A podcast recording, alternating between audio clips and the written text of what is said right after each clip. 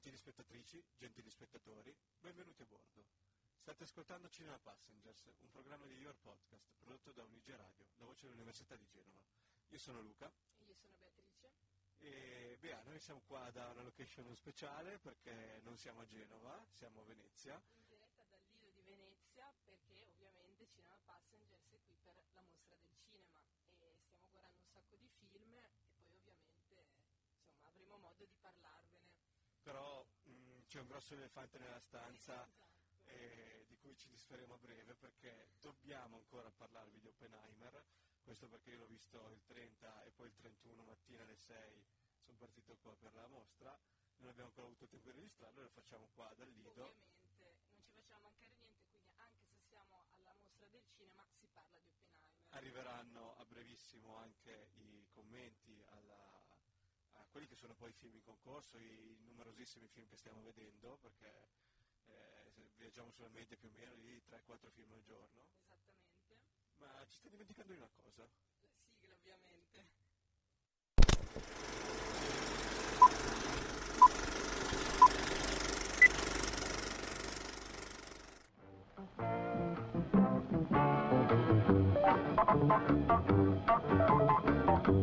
Allora,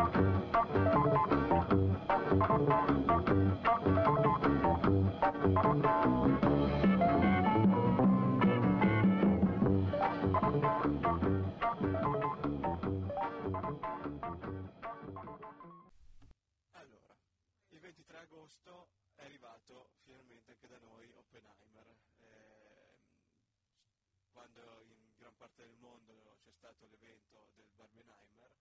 eh, noi l'abbiamo invece visto arrivare un mese dopo.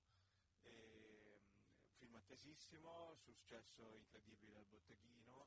eh, Barbie e Oppenheimer si riconfermano eh, i, i carri trainanti del box office italiano e mondiale per quest'estate. E, niente, film attesissimo. Film attesissimo e diciamo non ha bisogno di grandi presentazioni. Nolan torna in sala con un suo film dopo la sfortunatissima parentesi di Tenet, sfortunata nel senso che per me è un film eh, completamente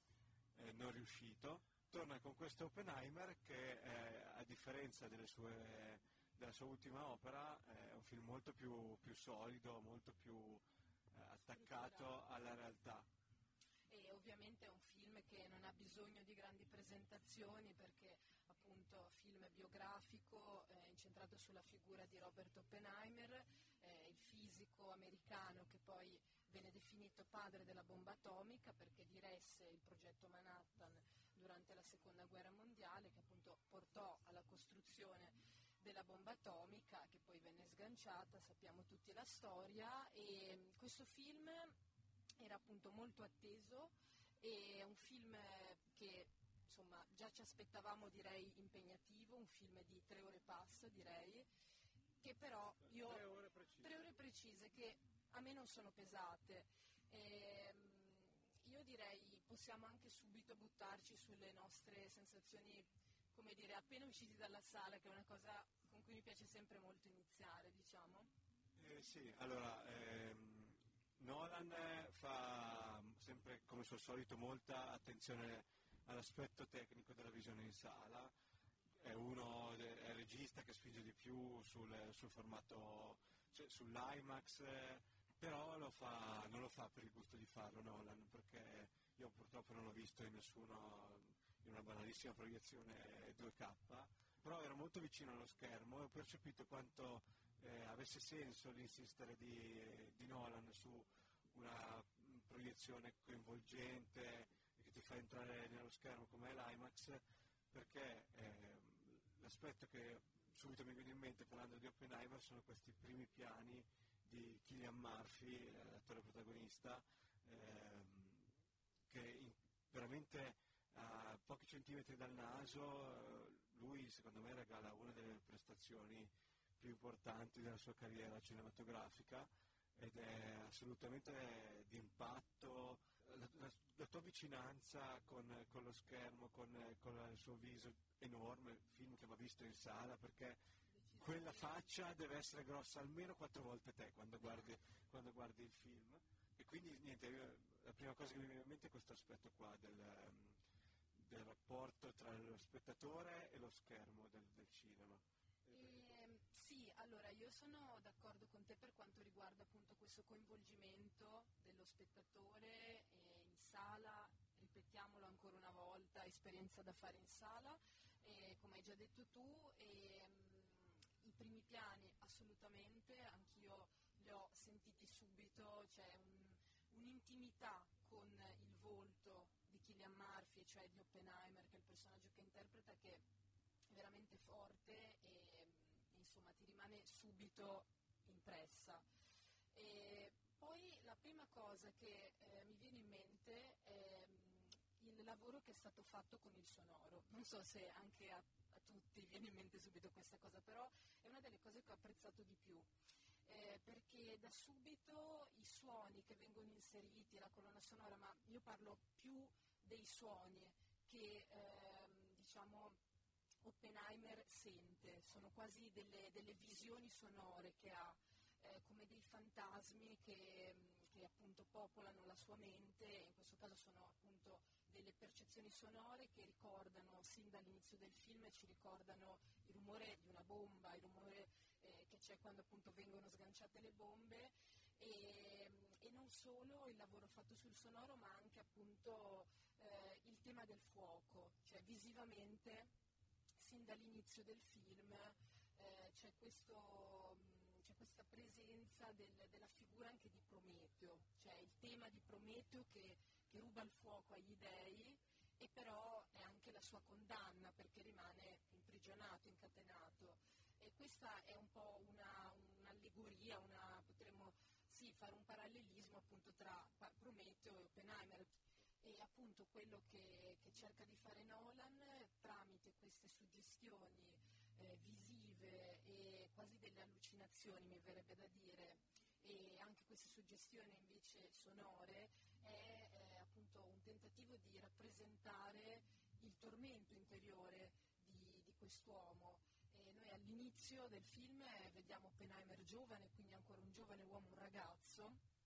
che appunto ha già un forte una forte inquietudine dentro di sé, è una figura estremamente tormentata ed estremamente stravagante e affascinante a parer mio, proprio eh, ancora prima di insomma, approdare al progetto Manhattan, insomma, di collaborare col governo, seconda, col governo, degli Stati Uniti durante la seconda guerra mondiale. E, e quindi il film parte così, parte con eh, questa gioventù di Oppenheimer, eh, ci viene introdotta la sua personalità, e, e, poi appunto anche i suoi rapporti con il Partito Comunista, perché poi diciamo mh, il film è anche eh, proprio un film biografico, quindi eh, segue passo passo la vita di Oppenheimer da, mi pare, gli anni, saranno stati gli anni 30 direi, eh, fine anni 20, fino poi agli anni 50 nel dopoguerra. E, quindi insomma eh, diciamo, sono tutte le tappe della sua vita, anche gli incontri. Fino poi al processo, ehm, diciamo sì, non era proprio un processo, fino a quando le indagini su di lui, ehm, che hanno come conduttore, come marionettista eh, Louis Strauss, interpretato da un grandissimo Robert Downey Jr., eh, quindi diciamo che il film copre non solo il progetto Manhattan, ma parte prima e arriva dopo, ovviamente tutto collegato da un filo. E questo racconto quindi segue eh, la vita di Oppenheimer, lo fa con sequenze eh, totalmente eh, fiction e scritte a soggetto da, da Nolan, inventate, e scene invece che ripercorrono proprio la verità storica del, del, della vicenda, specialmente legate a quello che è stato il processo eh, con Strauss e Nolan questo ce lo fa, demarca una linea molto evidente filmando a colori quello che è eh, la fiction e filmando in bianco e nero quello che invece è mh, possibile comprovare con documenti storici. E diciamo che è una tecnica, beh, non, non, è che si è inventato niente, però mh, ho apprezzato molto questa scelta questa scelta stilistica. Eh, così come apprezzato, rimanendo nella storia, ma questo eh, apprezzerei a prescindere anche se fosse un film di, di, di Topolino e Paperino, eh, questo racconto, questo racconto si, si, ambienta in un tempo incredibile per quello che è stata la scienza. Io da mh, pseudo uomo di scienza, perché alla fine gli ingegneri sono i muratori degli scienziati, però eh, ho, ho, apprezzato tantissimo sentirmi raccontare di, di geni come Heisenberg, Bohr, Einstein, che solo questi tre nomi da soli hanno fatto delle scoperte che, lo dico con cognizione di causa, la scoperta del fuoco, sì, sotto diciamo, eh, sono ancora più importanti per la storia. Sì, sì, sono veramente i, i nuovi Prometeo del, del XX secolo. Io invece non sono una donna di scienza, eh, però ho trovato eh, meraviglioso, estremamente affascinante appunto questo racconto. Eh, nella prima parte sono presenti tutti i fisici che hanno formato in qualche modo eh, Oppenheimer, appunto che sono stati i suoi professori, i suoi mentori, e è una parte direi, eh, lo dico da profana, direi anche abbastanza tecnica, questa prima parte diciamo, in cui viene anche un po' spiegata la fisica, non so te che cosa sì, ne diciamo pensi. Fa, eh, tecnica e seria, però fa, diciamo, fa un po' di cherry picking da sì. un argomento all'altro, okay. è chiaramente. Cioè sì, no, no, no. Però io l'ho trovato appunto molto interessante che cioè, si appunto inserissero tutti questi riferimenti veri a scienziati che veramente hanno operato in quel periodo e hanno lasciato un segno importantissimo eh, nella scienza e in generale per tutti, e così come anche la figura di Einstein che ho apprezzato molto. E, e per quanto riguarda appunto questo passare dal bianco e nero al colore, è una tecnica appunto che avevamo già visto così, però è forse anche eh, l'unico aiuto che Nolan ci dà per orientarci un po' di più eh, oltre a essere bellissima secondo me come scelta anche a livello proprio visivo, tecnico, perché io sono sempre pro. Ovviamente quando si parla di Nolan, eh, la tecnica qua delle fotografie ma sì, ma sono sublimate a livelli estremi. Di, di cosa stiamo parlando? E poi io sono una grandissima amante del bianco e nero, sempre e comunque, e però appunto secondo me ha anche aiutato un po' gli spettatori a orientarsi, perché oggettivamente il film, appunto, tre ore, a me non sono pesate, sono bellissime, però comunque bisogna essere ben concentrati, belli concentrati e, ed è un aiuto secondo me per lo spettatore appunto avere questo eh, passaggio dal colore al bianco e nero perché appunto ehm, ci faceva capire anche due prospettive diverse, perché quella del colore appunto era la fiction, però era anche quasi più eh, la prospettiva, mi viene da dire, di Oppenheimer direttamente, mentre il bianco e nero era più impersonale, era più appunto incentrato anche su eh, il personaggio di Robert Downey Jr., quindi il personaggio che, mh, di Strauss, Louis Strauss, interpretato da Robert Downey Jr., e, e quindi appunto eh, c'è questo parallelismo tra il bianco e nero e il colore e le vicende che però diciamo da un punto di vista cronologico non c'è una linearità, tutto diciamo è un continuo andare avanti e indietro e vabbè questo è Nolan, quindi va bene così. E... Abbiamo menzionato ovviamente Killian Murphy, Robert Downey Jr., ma in questo film ci sono altre due prestazioni maiuscole eh, di due attori incredibili che sono Matt e Emily Blunt che interpretano due personaggi. Direi quasi difficili da, da interpretare e scrivere perché rischiano di essere molto piatti eh, però Matt Damon entrambi hanno una presenza scenica incredibile catturano l'occhio in ogni momento che sono su schermo e veramente non me l'aspettavo Matt Damon ho un rapporto di amore e odio verso di lui ma in questo film è assolutamente azzeccato, però non è tutte rose fiori questo film, nel senso eh, era un po' secondo me un banco di prova per, eh, per Nolan questo, perché ha dato prova di essere un grandissimo regista, Nolan, eh, con ehm, Memento, The Prestige, Dunkirk che è uno dei miei preferiti suoi, e ha invece anche dato prova eh, di non saper essere un padrone del, del suo, di se stesso, di quello che gira, si lascia troppo trascinare da se stesso. L'esempio è Tenet, ma io ho tante critiche anche da fare a um, stella. E questo per me era un po' un banco di prova, eh, perché tanti, e correggimi se sbaglio, definiscono, guardano Nolan come il vero maestro dei nostri tempi, no? Sono, eh, sostengono che potrebbe stare nella stessa stanza con, eh, con Hitchcock e Kubrick, magari non proprio sullo stesso divano, però nella stessa stanza. Una sedia Una sedia, sembra uno sgabello come Bonucci in Champions League. Però ehm, no, nel senso questo film mi ha dato la prova che mh, mm, Nolan non è stato ancora in grado di... Cioè, mh, Oppenheimer è un film con scene molto forti, molto di impatto, che ti riempiono gli occhi e la mente per tanto tempo, anche dopo la visione, eh, così come lo sono pieni i film dei grandi maestri. Eh, cioè, Mulholland Drive lo vedi una volta, lo vuoi rivedere la seconda, ma poi non te lo dimentichi più, no? Rimani colpito in maniera, diciamo, permanente. E, e da tutto il film. Il grande problema di Oppenheimer e della cinematografia di Nolan, secondo me, è che queste scene sono raccordate da periodi di film, cioè lunghe ispezioni di film, di scarso valore eh, dal punto di vista del racconto, perché Nolan vuole sempre raccontarti qualcosa di complicato e non riesce quasi mai a raccontarlo tramite le immagini, si, si, si affida al borisiano Odimo e con mille linee di dialogo eh, procede tra un momento saliente e l'altro. Non so se mi sono spiegato, però eh, non, non, mi innamoro di Nolan per questo. Allora, eh, io sarò ancora più terra a terra nell'esprimere, diciamo, una critica è, è un termine, diciamo, fin troppo esagerato, perché poi io trovo che Oppenheimer sia un ottimo film. Eh, però ecco, eh, forse in generale per quanto riguarda appunto questo discorso sul, sul cinema di Nolan e sull'ultimo film, io mi aspettavo ancora di più eh,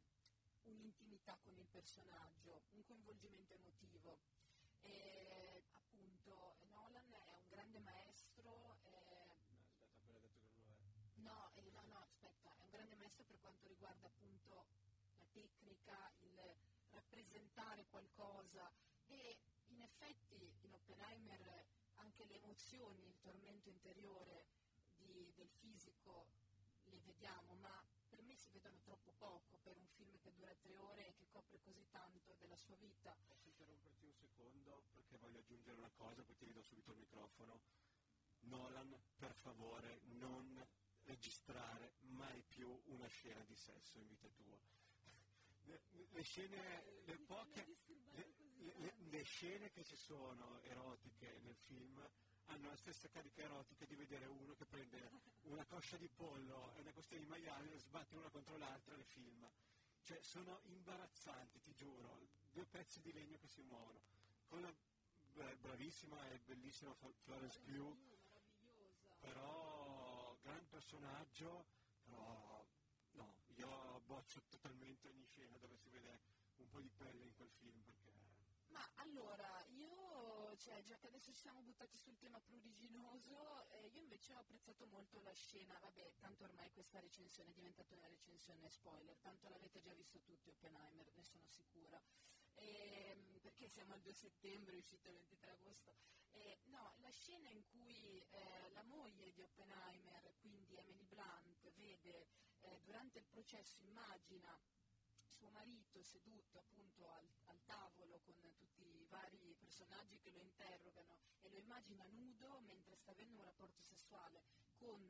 Florence Pugh che è la, diciamo, la prima donna di, di Oppenheimer e forse la vera donna della sua vita per quanto poi la figura della moglie sia fondamentale. E, eh, io quella scena lì l'ho apprezzata molto, non so, mi ha, mi ha, colpito, ha colpito questa nudità del,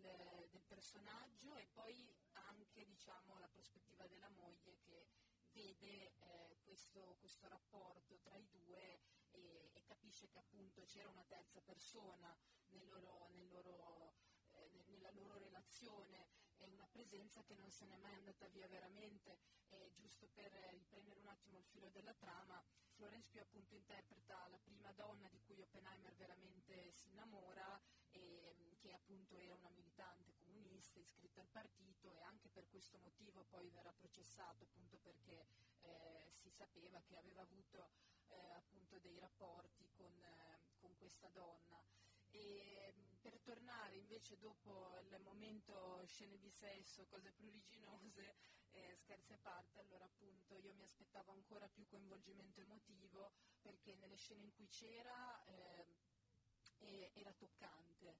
Eh, però alla fine, soprattutto nell'ultima parte, eh, cioè, si, si, è, si, è, proprio notato come Nolan eh, abbia voluto tutti i costi concentrarsi sul processo, eh, descrivendolo in modo anche proprio preciso dal punto di vista giuridico, tecnico, tutto quanto. E, e forse alla fine io avrei voluto forse vedere di più appunto, avrei voluto vedere ancora di più eh, l'anima di Oppenheimer eh, da un punto di vista proprio psicologico, personale, sentimentale, eh, anche se è un film che parla della bomba atomica, avrei voluto vederlo ancora di più sinceramente e invece si è notato proprio come nell'ultima parte del film, soprattutto nell'ultima parte Nolan si concentri proprio invece sul processo che viene fatto eh, allo stesso Oppenheimer da parte degli stessi americani che le avevano detto di costruire la bomba atomica contro i nazisti in primis e poi per concludere la seconda guerra mondiale e quindi anche questa situazione quasi paradossale. E questa era la nostra su Oppenheimer, non no. abbiamo ancora nient'altro da aggiungere. Nient'altro da aggiungere, in diretta dall'isola di Venezia. Infatti adesso cerchiamo di andare a mangiare qualcosa perché forse stasera... Sì, alla fine ci nutriamo di spritz, birra e altre cose liquide. Non vediamo l'ora però di, di, parlarvi anche di tutti i film che stiamo vedendo, ve l'abbiamo già detto, ve lo ripetiamo, quindi insomma... Questo è il nostro, per me il terzo, per te il quarto giorno di mostra. Yes. Abbiamo una marea di film da raccontarvi e Quindi seguiteci su Instagram, alla pagina Cinema underscore Passengers,